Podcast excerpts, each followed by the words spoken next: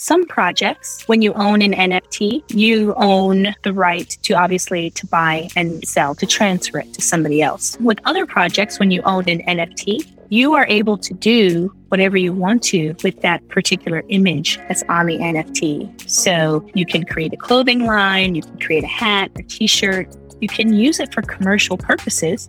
You can start your a whole entire company based upon that image and have it be sort of a logo or brand mark. And that's within the rights of your purchase of the NFT. So it really depends on the NFT collection. Some NFT collections do not want their users to do that. And so that's why it's so important to look at the terms and the terms of use when you buy the NFT and also to talk to other holders to understand, you know, talk to the community to say, how are you using yours or what's the benefit? Then you'll understand how to use it. Hey everyone, welcome to episode 82 of the So This My Why podcast. I'm your host and producer, Linya, and today's guest is a Web3 lawyer Jamelia Greer. Now, Jamelia runs her own law firm and has a number of Web3 clients, including Wild Pixies by Lily Wu. You may recall Lily sharing her story on this podcast as a two time seven figure entrepreneur on episode 77. So if you haven't listened to the podcast yet, please do because we're referencing Wild Pixies quite a lot here. Now, this episode is going to be a little bit different from the normal ones because I decided to let the nerdy lawyer in me have a loose rein and we dive right into things like does copyright subsist in NFTs? How do you know the rights that you have as an NFT holder? Are they considered a type of security?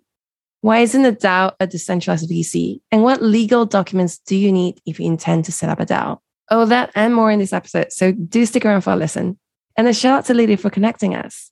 Before we jump into it, in case you don't already know, this podcast has a weekly newsletter where I highlight other inspiring figures and initiatives that I don't get to cover in this podcast. So if you're interested to know what's happening around the world, and I do try to source for things that you wouldn't find typically in an institutionalized media outlet, then don't forget to head to the show notes for this episode and subscribe. Now, are you ready? Let's go. Welcome to the So This Is My Why podcast, where we talk to people about their whys and how they turn them into realities to inspire you to live your best life. And here's your host, Ling Ya. I learned in my research that you grew up in Kentucky. Then you end up working in China, Singapore, and now you're in Dubai. So, how did that all happen? Yes. So I grew up in small town, Connecticut, probably same as Kentucky in terms of being a small town. I had no connections. I was really the first to graduate from college in my family. I knew I wanted to do something international and I had no idea what. I just recall having this thought in my mind of, you're going to laugh at this, being on an airplane in business class with a nice bag and nice shoes. That's all I knew. That's all I knew that I wanted. I, I, I, didn't know anything else. I just kind of levitated towards that in terms of the type of things that, that I did. I noticed in your background that you specialize in data privacy. So, what is your legal expertise? Yes. So my legal expertise, it's been a transition, I guess, like most attorneys, kind of started in one practice and then spanned across a whole bunch. I categorize it as like international business transactions and regulatory compliance. And then the common theme in all of that has been tech and data. So anything that involves data flows, data transfers, where data is being housed, data sovereignty, data ethics, all that is stuff that I've worked on. And it's really cool because the practice evolves with technology. So as technology changes, then, you know, you start to learn more things about what's happening in the technology world and the practice evolves too. And one could argue that technology has never evolved so fast as right now. So how did you first get into the Web3 space? It's so funny. Last year, I was working at the Standard Chartered Bank and I was working in data privacy. Towards the summer of that, it just dawned on me that there are so many cool things going on outside of the bank. Nothing on Standard Chartered, props out to SCB, but I wanted to really get involved in it. I wanted to be more in the front of cutting edge technology and things that have an impact, particularly for women. And so I started my own legal consulting firm, which is ByteDAO. And I thought I was just going to do data privacy work. I'm like, oh, you know, I know all of these companies that need this work done. I'm just going to pitch directly to them and it's going to be all data privacy and it's going to be great. Then I realized that the people that were coming to me actually had different types of technology and it was totally new. And I thought, oh, I better start, you know, studying and, and upskilling. So I took some courses online. I did some reading. I had actually known about blockchain technology since probably around 2015, where I myself wanted to do a startup for trade transactions for chemicals. So I knew about the technology of blockchain, but the things that people were coming to me with, such as NFTs, are totally different. So that's how I got involved. I put myself out there as a data attorney, and then the types of clients that were coming to me were mostly from the Web3 space. It's so funny for me that NFT founders would be coming to you, a data privacy lawyer. Was there a reason why? Because it's actually two totally different things. I think most people in the space recognize that at the end of the day, it is data and it has that connection with technology and that the asset as a digital asset is comprised of data. And I think their concerns are definitely very different than your traditional data privacy work, worrying about protecting people's personal information it's very different. It kind of dovetails nicely with, with the field. What kind of clients, if you're able to share, were you starting to get? Because it's a very unusual breed, I suppose, compared to if you're in a law firm, the kind of clients you get would be very, very different. So who are you coming through your door?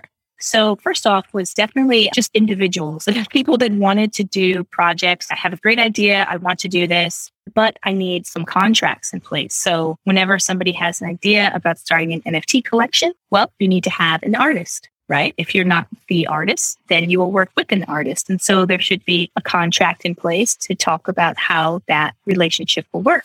And then what stems from that is intellectual property rights.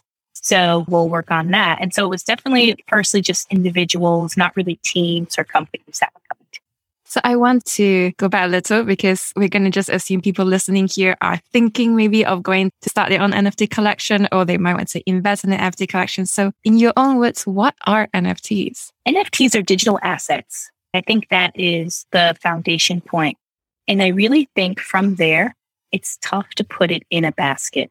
It really is because innovation is moving so quickly. And the way that NFTs are being used today is not the way that NFTs were being used six months ago. When you think of use cases, you think of an NFT as a piece of art. That's the most common use case. And people will purchase an NFT because they have some sort of connection with what it stands for, with what the mission is of the NFT collection, and they're drawn to that. And then the, the industry started to add additional value onto that? Well, not only do you identify with the mission, we're going to give you something else. Maybe you can use this NFT as a ticket to our event. And then what's even more interesting now is that, well, people are so in love with the artwork for NFTs that you have NFTs that you can actually change and reiterate. And you, as an owner, can change what your NFT looks like and still own it. And you can even make a clothing line off of an NFT that you have, and you own all the intellectual property rights associated with that. So it is a digital asset. It comes in, in many different shapes and forms. I like to start with the foundation of a digital asset. It can be created and it really is based upon what the entrepreneur wants it to be or what the company wants it to be. It follows suit. So when we talk about digital asset, we're actually talking about this thing called a smart contract that's minted onto the platform. So the smart contract then links you to that particular artwork. When I was first looking at this, I just thought the person that comes in conversation says, oh, when you own an NFT, you own the IP rights. But what kind of IP are we actually commonly looking at when it comes to NFTs? Ah, yes. It really does vary. Some projects, when you own an NFT, you own the right to obviously to buy and sell, to transfer it to somebody else. With other projects, when you own an NFT, you are able to do whatever you want to with that particular image that's on the NFT. So you can create a clothing line, you can create a hat, a t-shirt, you can use it for commercial purposes. You can start your a whole entire company based upon that image and have it be sort of a logo or brand mark. And that's within the rights of your purchase of the NFT. So it really depends on the NFT collection. Some NFT collections do not want their users to do that. And so that's why it's so important to look at the terms in terms of use when you buy the NFT and also to talk to other holders to understand, you know, talk to the community to say, how are you using yours or what's the benefit? Then you'll understand how to use it. Before we go into those terms, because I'm an IP lawyer myself, the first thing that came up was, okay, what kind of copyright is it? Is the copyright in the smart contract? Is the copyright in the artwork when you're buying the NFT? because what I'm buying is the contract itself, not the artwork. So there might be some who might even argue and say, there is no copyright. And I wonder what your thoughts are on that. Ah, uh, yes. When I think of the smart contract, I really think of the code that allows the execution of the transfer on particular terms. So if the smart contract says you give me a certain value, then I pass this digital asset to you, then that's great. Now, if there are additional conditions in the smart contract which would govern the IP, then I would say that those are actually governing the transaction. But the issue is that most smart contracts don't really say much about IP at all. You'd have to revert to the terms of use with the purchase, which is outside of the smart contract, which really is for the two parties to indicate what it is. And it's usually the seller that has the rights or is the one setting the terms of the of the agreement. So once again, in that case, it goes back to the seller the problem that we get into is that before these novel legal issues started popping up, sellers didn't clearly indicate what the terms of sale what was. It was at best ambiguous and people just assumed that they had mm-hmm. certain rights, which they didn't. So now people are being much more careful. There are discussions around IP licensing. There are discussions around DAOs, carve outs. We'll talk a little bit about that, about what can be controlled in a DAO. I think it's the evolution of the industry. It is people understanding and having more intent behind what it is that they're building. Do you think it's feasible that if I was to come in and go against an NFT founder and I would say, you don't actually have copyright in the first place, so you can't even claim that there is some kind of copyright uh, usability?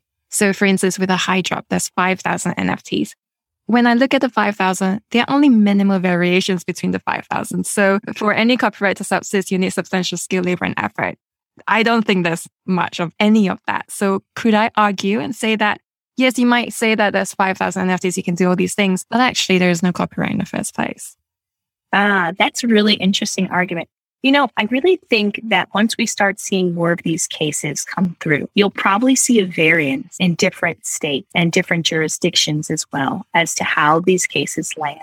I think it's a good argument, but I also think someone could also say, like, yes, it is 5,000, but the core trait is this particular bunny rabbit or this particular animal. We created that. That's ours, right? There are so many variables with it. And we need to teach founders about that they they should definitely be aware that there is gray area in the creations and they should be protecting themselves and have plans and strategies about how to protect what it is that they're creating. So if I'm a founder and I'm worried that someone might come in and argue that you didn't put enough effort into it, does that mean that if I want to do a high collection of 5,000, each of the 5,000 needs to be sufficiently different from the other rather than just changing the hair color, adding one earring and the others two earrings? There needs to be a lot more effort involved, do you think? I would say go back to the terms and, and you, terms of use and the terms and conditions. I mean, outside of filing for some sort of IP protection in whatever jurisdiction that you think is the best one to file in, the next best thing is for them to have at least some understanding with the consumers or the people who are purchasing their NFTs to say, this is what we'll allow you to do. This is what is ours that we're claiming that you can't do anything with. And this is what is yours because that clear delineation can be used to protect you in other situations. So if you're in the practice of clearly maintaining these 5,000 sorts of images or likeness for your NFT collection and somebody else uses it, you say, no, no, no, right? This is how we operate. And as you can see from our terms and conditions, this is clearly ours. Even though you haven't filed, at least you'll have something else to fall back on. I've noticed that and as you mentioned earlier as well, not all NFT collections have terms and conditions. Sometimes just silence, and it's probably because they didn't get legal advice in the first place. So for those who are silent on licensing rights, what rights do subsist? Tough question. It really depends also on where they are and the markets that they're in. You know, in some countries, things are really the wild, wild west. And even if you do file in some countries, you still have people who violate copyright and sort of infringement things that happen. So I think it really depends. If you don't have terms and conditions or terms of use for your NFT collection, I would definitely say go back and think about putting it in place, communicating it and socializing it to your community, putting it on your roadmap, put it all over the place. Wear a t shirt that says it, whatever you can do, but just make sure that you have it in place. Although I suppose you could also say if you don't know anything, the safest route is just to use it in personal, non-commercial use, and no one can really go after you. Because at least in the UK and Commonwealth countries, there is a fair use policy. I'm not sure if it is the same in the US as well. I haven't really seen so much of it on on the NFT side in the application in the US. Really? Yeah. But that may just be for me because my practice is more focused on the governance part and the contractual part. And what about the enforcement? Because you see lots of scams and rug pulls all the time. And for instance, one of the big scams would be an NFT is minted by collection, say Crypto Chicks, and you find out actually it's not the original artist. So what can the NFT holders do? Yeah, those are very unfortunate and difficult situations. And for holders, when you have a digital asset, the most important thing is the value of that asset, whether it is the value that is attached to it, like that additional value added on, like maybe it's entrance into a club or something like that, or it is the, you know, just the concrete value of the asset. If it's an IP issue, the holders have to fall back on the terms and conditions. There's also been uh, a couple of cases over the past few months where holders had some issue with the platforms they were using on OpenSea, where they received an email and were told to do something and they followed the instructions and they lost their NFTs or there was some sort of glitch on the platform and something else happened. There are two separate cases. So you get into this very complicated circle where NFT founders or collections, people who have issued or minted NFTs, and you have platforms that host them, and then you have holders. And it's kind of like that meme with Spider Man, the two Spider Men pointing at each other. where everyone's pointing at each other. And so I think there's a bit of evolution in the NFT industry that has to happen there.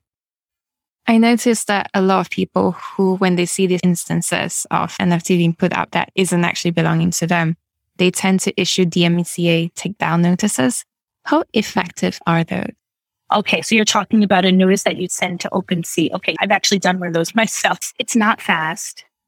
It's not instantaneous. The only thing that I've noticed is that there is a mark on the NFT that says suspected suspicious activity. And you're right, it could be sold in other ways. It's still in the blockchain, it still exists, it still has some kind of value to it.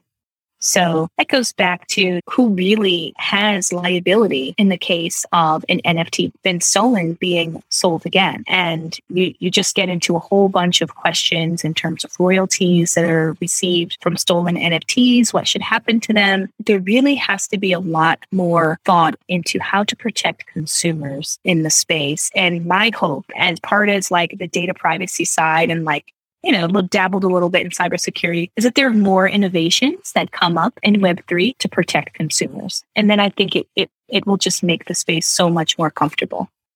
This is why it feels often that Web3 is like the Wild, Wild West. There is no clear way of doing something to ensure that you get your money back if you've invested in something that isn't actually genuine. Speaking of liability, can you go against OpenSea for offering these NFTs in the first place? Or is that just no way for me as an NFT holder to get any legal recourse? No. Little shout out to OpenSea's lawyer who drafted their terms. They are ironclad. There really is no hole that I've found in that to really be able to say, I have a claim against you. And then the question becomes, and this is probably a consumer protection question, is that right? Can you really contract away all of your liability in a transaction where you are the, the host? You're the platform that's hosting these NFTs. And I think that issue has to be litigated. And so if I am going into the space for the first time, I want to buy an NFT, I'm aware there are all these issues potentially that might hit me. What can I do to mitigate the potential scope of liabilities? Well, I think, first of all, I would say don't be afraid because we are very early in this Web3 journey and you have to explore, you have to learn. There's no easy way around it. There are some things that you can do to protect yourself in terms of cybersecurity, like using a cold wallet instead of not having a wallet at all. But in terms of liability, I think the best thing that you can do is to really understand the community before you join because purchasing an NFT is kind of like joining a family in some ways for some collections, right? It depends on what NFT you purchase. Understanding the values of the founders and the core team and understanding, well, if something happens to my NFT, will they help me? Right. I think that's a question that many consumers might have. And what if going slightly back again to the whole I putting out an NFT that doesn't belong to me? What if I, in good faith, bought this NFT and I'm told, for instance, like a CryptoPunk license, I can monetize up to 100,000 and I've done that. And then I find like actually doesn't belong to the original artist. Am I liable for copyright infringement? Do I have to give back my $100,000? What is it like right now? Um, I think there's a lot of things that would come up to in that scenario. Firstly, you have to go back to the terms of use of that NFT that you purchase. And I also think when you say you didn't know, right, there probably would be an inquiry as to how did you not know? And these things normally come up in the case of litigation because I assume in a case like that, definitely the parties would want to take it to court. There probably wouldn't be an email that settled everything. So there'd be a bit of fact finding and discovery. And it also depends on, on the lawyers involved and how well they're educated in the space to set up. But in terms of what the law says, I think that we're still also, once again, we're still in the phases of trying to understand where certain laws are aligned in terms of liability. Are NFT securities? I didn't know you were going to hit me with this question. Oh, oh. sure. it's going to link back to Wild quickly. no, I, I don't think NFTs are securities for the most part. I've seen a lot of really innovative, really creative ways to use NFTs and tokens where one could argue, oh, this is being used as a security or it's being used as an investment contract. I think there's still a lot of discussion that has to happen around that. But no, I think for the most part, most NFTs are not securities. When you start to get into situations of, you know, people talk about fractionalized NFTs, I dare say that word, VC DAOs, investment DAOs, and all these other really innovative and cool things, but they kind of teeter and border on the line of does this fall within the domain of something that's a security or not? You could argue either way. And I think what really has to happen, we're trying to open the circle and bite out to include law firms, lawyers, innovators, to educate all parties on the technology and to examine whether the law actually fit this technology. no one has ever really asked that question. It's like, oh, well, if you apply this old law from before there was internet to this Web3 technology, then this is bad. Let's go back and look at the old law and see if we can modify. Can we change? You know, there have been some revisions and some suggestions about revisions to the SEC, the Securities and Exchange Commission regulations, which are really just including one or two words in the definition section. I, I really think that we need to do a bit more thinking in, in terms of creating new laws that are fit for purpose why would you say that NFTs are not securities? Because I was looking at the Howey test and it seems to hit all the requirements. It is an investment of money. It is a common enterprise. You do expect profits and it is based off the efforts of other people, uh, especially in a DAO, right? So why would you say that it's not security? Because it seems to me like there's a strong case for it, even though of course this is just speculation. It's not been determined yet. Right. So the third point of the Howey test, which is, is there a reasonable expectation of return on investment for by third parties. I think in many NFT communities, there's not. I think the motivation behind many NFT holders is some other benefit. And I'll give you an example of that. It's Meta Angels. I recently borrowed an angel after we had a Twitter space. We talked about Hug. We talked about, I mean, the Angel Lab that Byte is, is working with. Yes. Because I just interviewed Debbie Soon and she got Ah. to Web3 because she put a wish in the Meta Angel wishing well. Love it. And I'm I'm actually sitting on the outside of the wishing well, like, oh my gosh, I'm gonna make a wish. and I'm waiting to make the wish. Anyway, so that's a situation.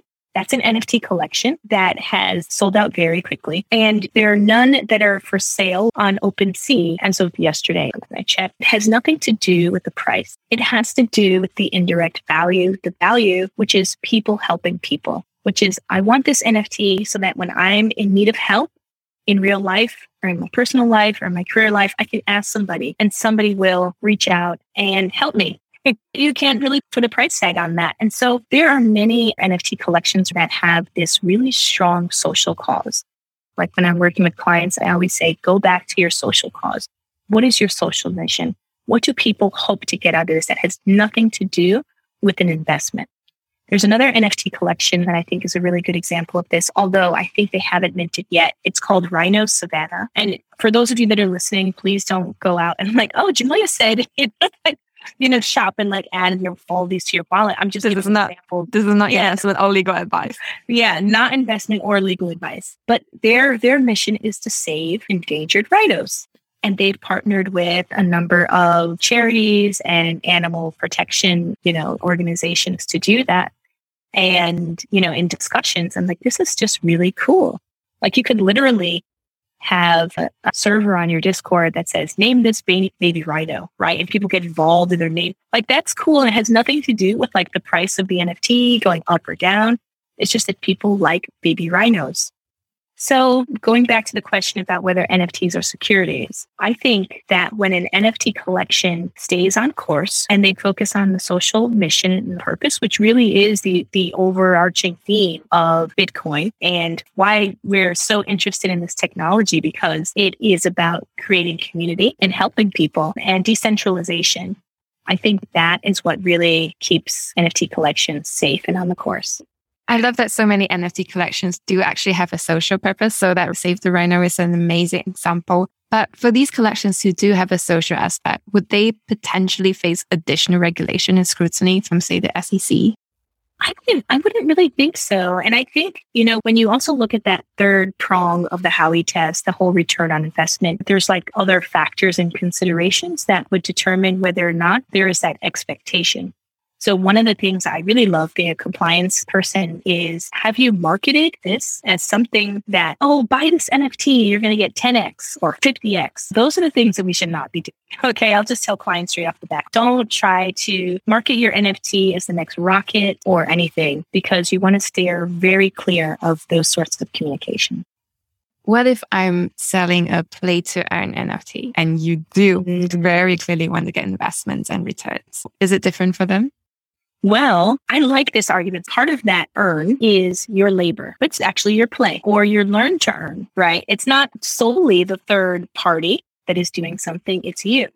So you could also make the argument, well, this is not me relying on a third party to do something. This is me sitting at my computer on my phone playing this game and I'm getting money. But then the second part of that is, is there an additional you know, return on investment from marketing or other pieces. And then it gets a little bit blurry. Is this a 60 40 or an 80 20 or how much of this return is based upon your playing the game?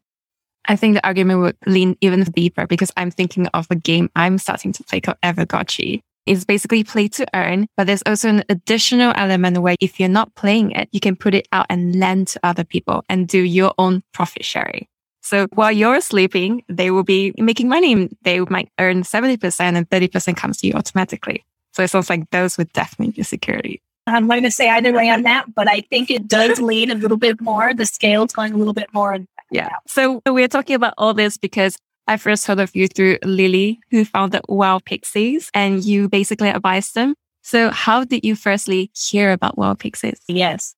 I really like women led projects or projects that help women led projects. I was doing a little bit of research. I actually came across Lily on LinkedIn, if you can imagine. I know people are listening probably like that old fashioned platform. Yes. Don't sleep on LinkedIn, people. Okay. It has a lot of really good benefit to it. And I messaged her and I was like, yeah, just so you know, you know, these are things you should think about. Just wondering, how are you guys doing? And she was like, oh my gosh, how did you know you needed to talk to an attorney? And then we just had a call and we clicked, which I think is very important. And yeah, it just just took off from there. Really a great, great team there. You know, Lily, Mark, Lawrence, the whole team.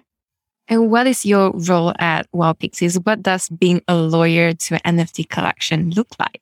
We have like a core set of things that we focus on. Number one is the governance of the DAO. And so there have been some communications and documentation that we pulled together to just kind of inform the community of what's going on, what should you expect, how should we interact? And then there's a bit more documentation around process, like proposals. Whenever a proposal is put up for vote, how do you do that?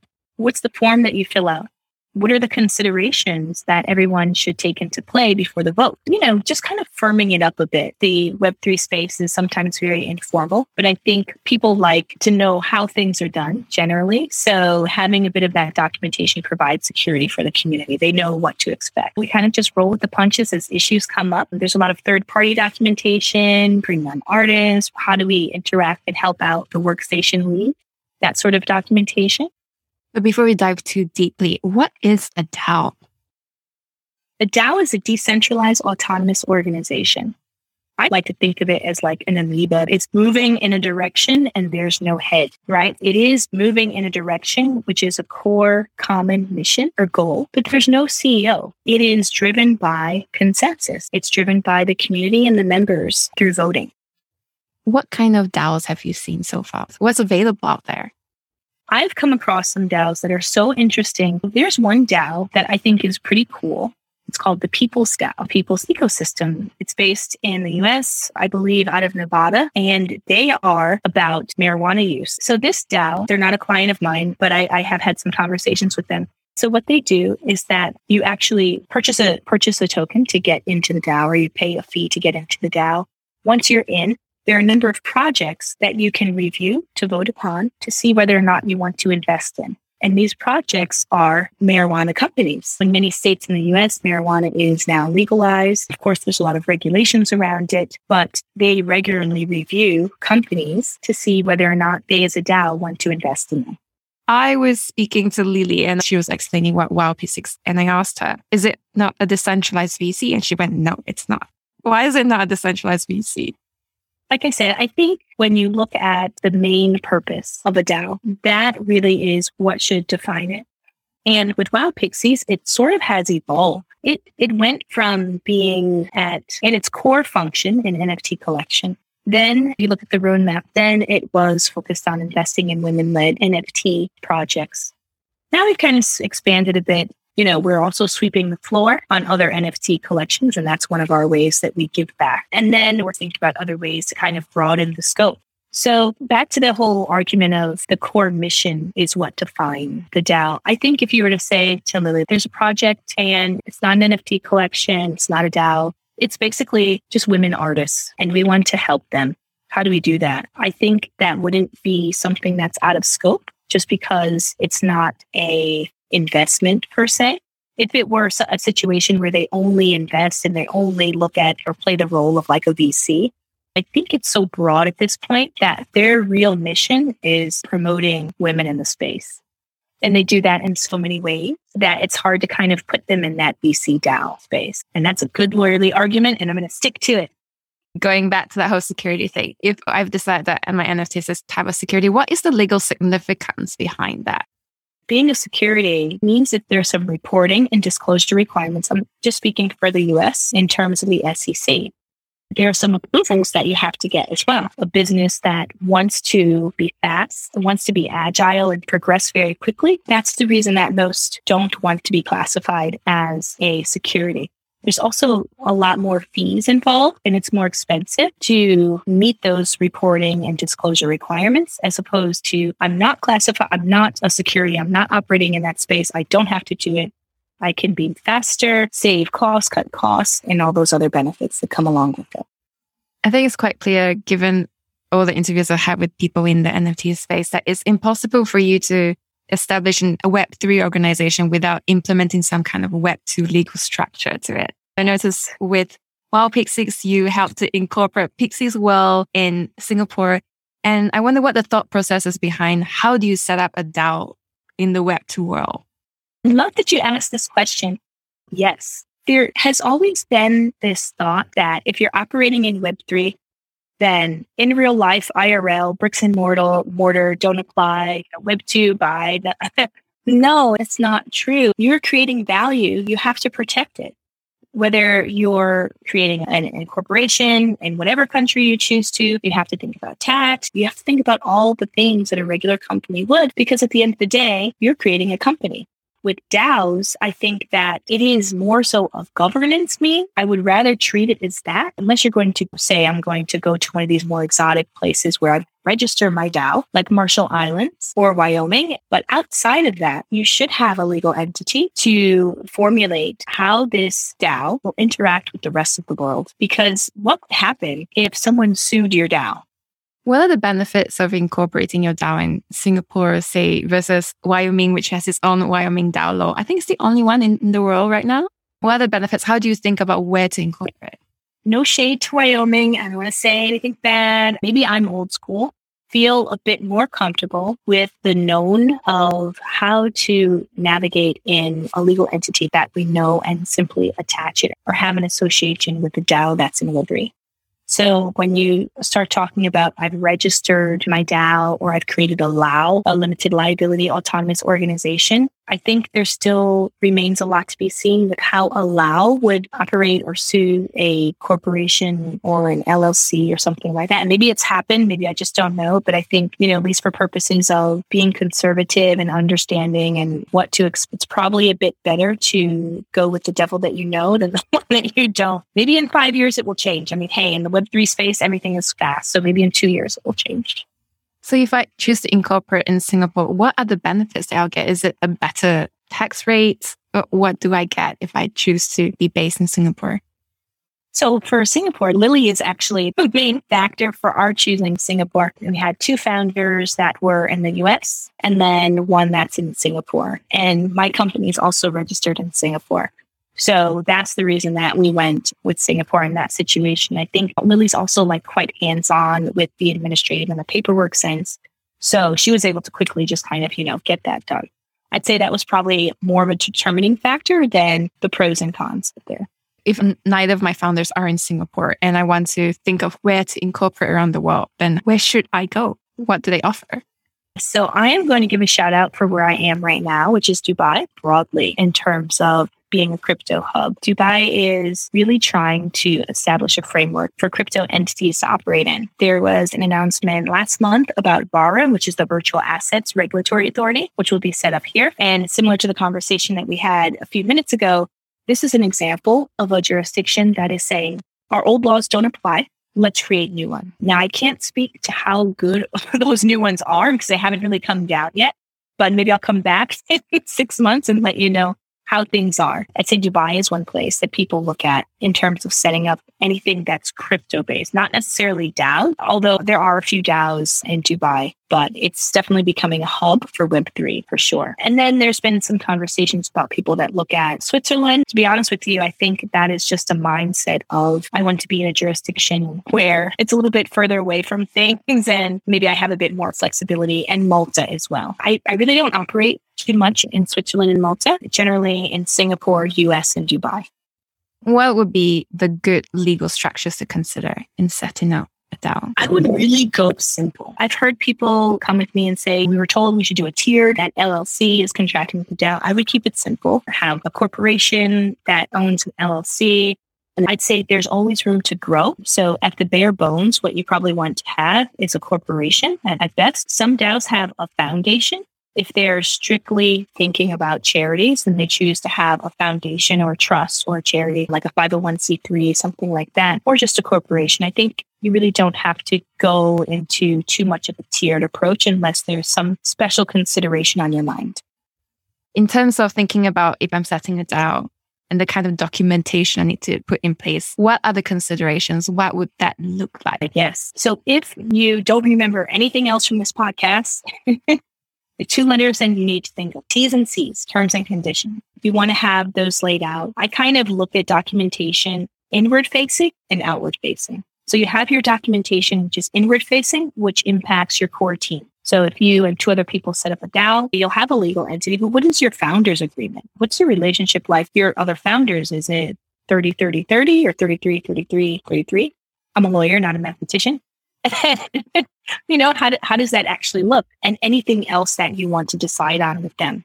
Then I would be sure to set up your outward facing documentation, which is your communications to your community and the whole governance piece. And then underneath that, you have, you know, bits and pieces, process, and other things that you want to have in place for sure. So for outward facing communication, what are the main factors that I should definitely have? Please don't forget privacy policies. We posted an article uh, a few weeks ago about privacy in Web3 because Web3 is so exciting and new and interesting that the world kind of just took off and forgot about some of the fundamental privacy concerns and regulations that are in place to protect consumers. For example, there's been a lot of discussion around sharing wallet addresses in a server like, hey, just drop your wallet address in here and we'll let you know if you got chosen. And so there becomes a question of, well, if I drop my wallet address, are you going to see that I have 100 ETH? And then you're going to try to hack my wallet? in addition to a privacy policy, just having a good strategy about how you're going to manage all the information that your community passes to you. So, what would be a good strategy? As much as I have some concerns about Discord and its security features, there are some good sides. The emoji function, I think it's pretty cool to be able to use that as an opt in. So if we want to collect some information about our community, you could have an opt-in function where you say, if you want to answer this question, you could do this emoji, happy face or not, a sad face. You can play with it and, and use that. So I think that's one way to kind of operationalize privacy within a Discord server. You just gave me a topic for my next article, how to operationalize data privacy in a Discord server. Wow. You're welcome. DAOs by nature, without having set up a Web2 structure, they are not able to contract with other companies in the Web2 space. So how do you think through these and how do you decide who the authorized signatories are? Because it's a flat hierarchy and everyone has that decision making power. All you have to do is just transfer your special token to someone else and you're out of that top hierarchy that allows you to make these decisions or to shortlist certain investment proposals. So this is going to sound very snarky, but all of my DAO clients have legal entities and it's specifically for that purpose. So how people without legal entities do it, I really don't know. I think it's a very gray area. Would you say that all members of a DAO would be open to potential unlimited personal liability? Ooh, I personally would not want to, you know, have unlimited personal liability as a member of a DAO. And I think that's another really good reason that the legal entity should exist. But if there's because, a legal entity, then they could be potential unlimited liability. Theoretically, yes. Or theoretically, it could be an argument where, well, hey, who created this DAO? And I also noticed that in all these DAOs, these NFT collections, there are lots of giveaways that seem to be based on luck. And it immediately made me think of gaming laws and gaming, at least in Malaysia, is illegal if it's just based purely on luck. So I'm just wondering what your thoughts are. Yes, I like that we're having this nerdy legal vibe. no, it's it's awesome. I actually had a client that asked me. They said, "Hey, we want to do a giveaway, but we want to make sure we're not violating state laws. They're U.S. based." We went through the state law. There are laws that govern this, just like it in Malaysia.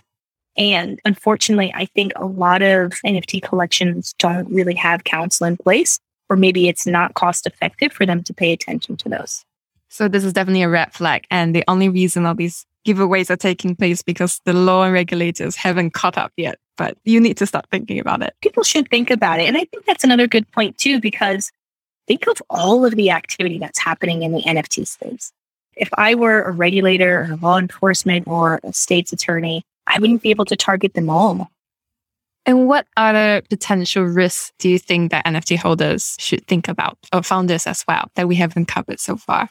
I would say just be careful of your personal information. I mean, I'm, I'm a very public profile because at some point I realized, like, look, either I'm going to just create my own online information or it's just going to be whatever, whatever it is. But most people, some people don't want anything about them online. And I think if you're in this space and you're in a server and you're saying, hi, I'm Green Apple 124, and you know, you really don't want to be known, your Twitter is just a avatar of your NFT. You should understand that you're actually creating a lot of data and you're creating a window into what you do and what you say. So would you say that giving you my Ethereum wallet address constitute personal data?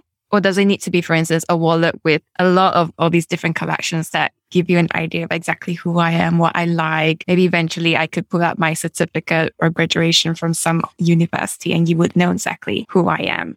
At the moment, it's just a bunch of numbers and randomly generated. Yeah, I think it would be a tough case. You'd have a tough time building a personal profile or persona about you based just simply on the transactions that you had. I, I know that there are some websites out there that you enter in an address and it will show you, oh, until more institutions start accepting cryptocurrency, then you'll have a limited window. But once McDonald's starts taking crypto payments, you're done. You're done. People are going to be like, hey, I know you had that Big Mac last week. there will be no hiding it. None we normally talk about how we don't want spam. And so we don't want to give your email address to companies. In the future, it could be that you don't want them to get your wallet addresses because they'll be airdropping all these promos to their companies and you'll be permanently advertising this company in your wallet. So maybe that would be an issue that personal data protection laws can come in place and protect me from. Yes, you're absolutely right. I mean, that's another reason that we need more tools in the space.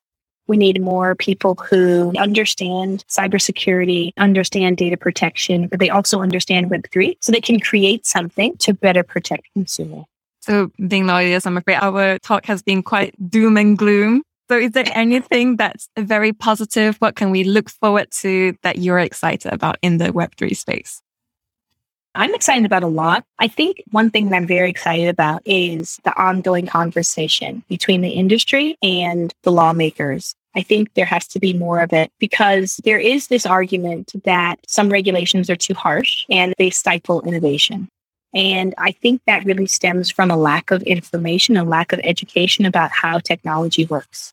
One of the missions of ByteBow is to really create an ecosystem where those conversations can be held and that information sharing can happen.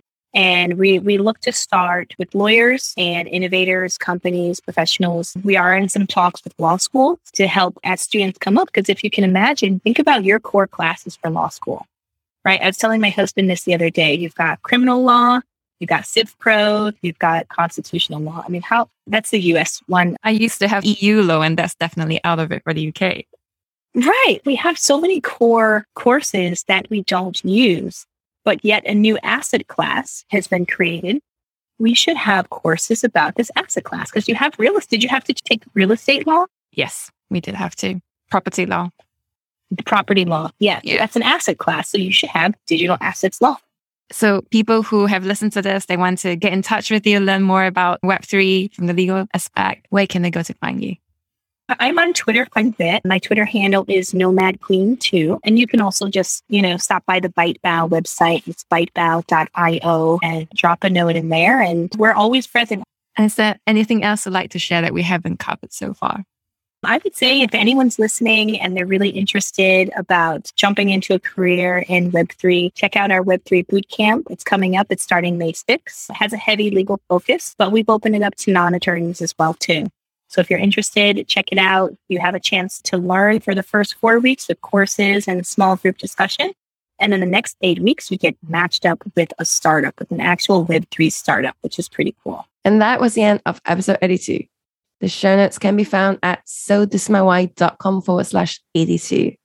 And staging for next Sunday, because we'll be meeting an entrepreneur and an ex Google employee who's built one of the most successful podcasts around and used it to build his own career, including getting into charity water. We nerd about all things podcast and creator economy, so if that's your speed, don't forget to subscribe and see you next Sunday.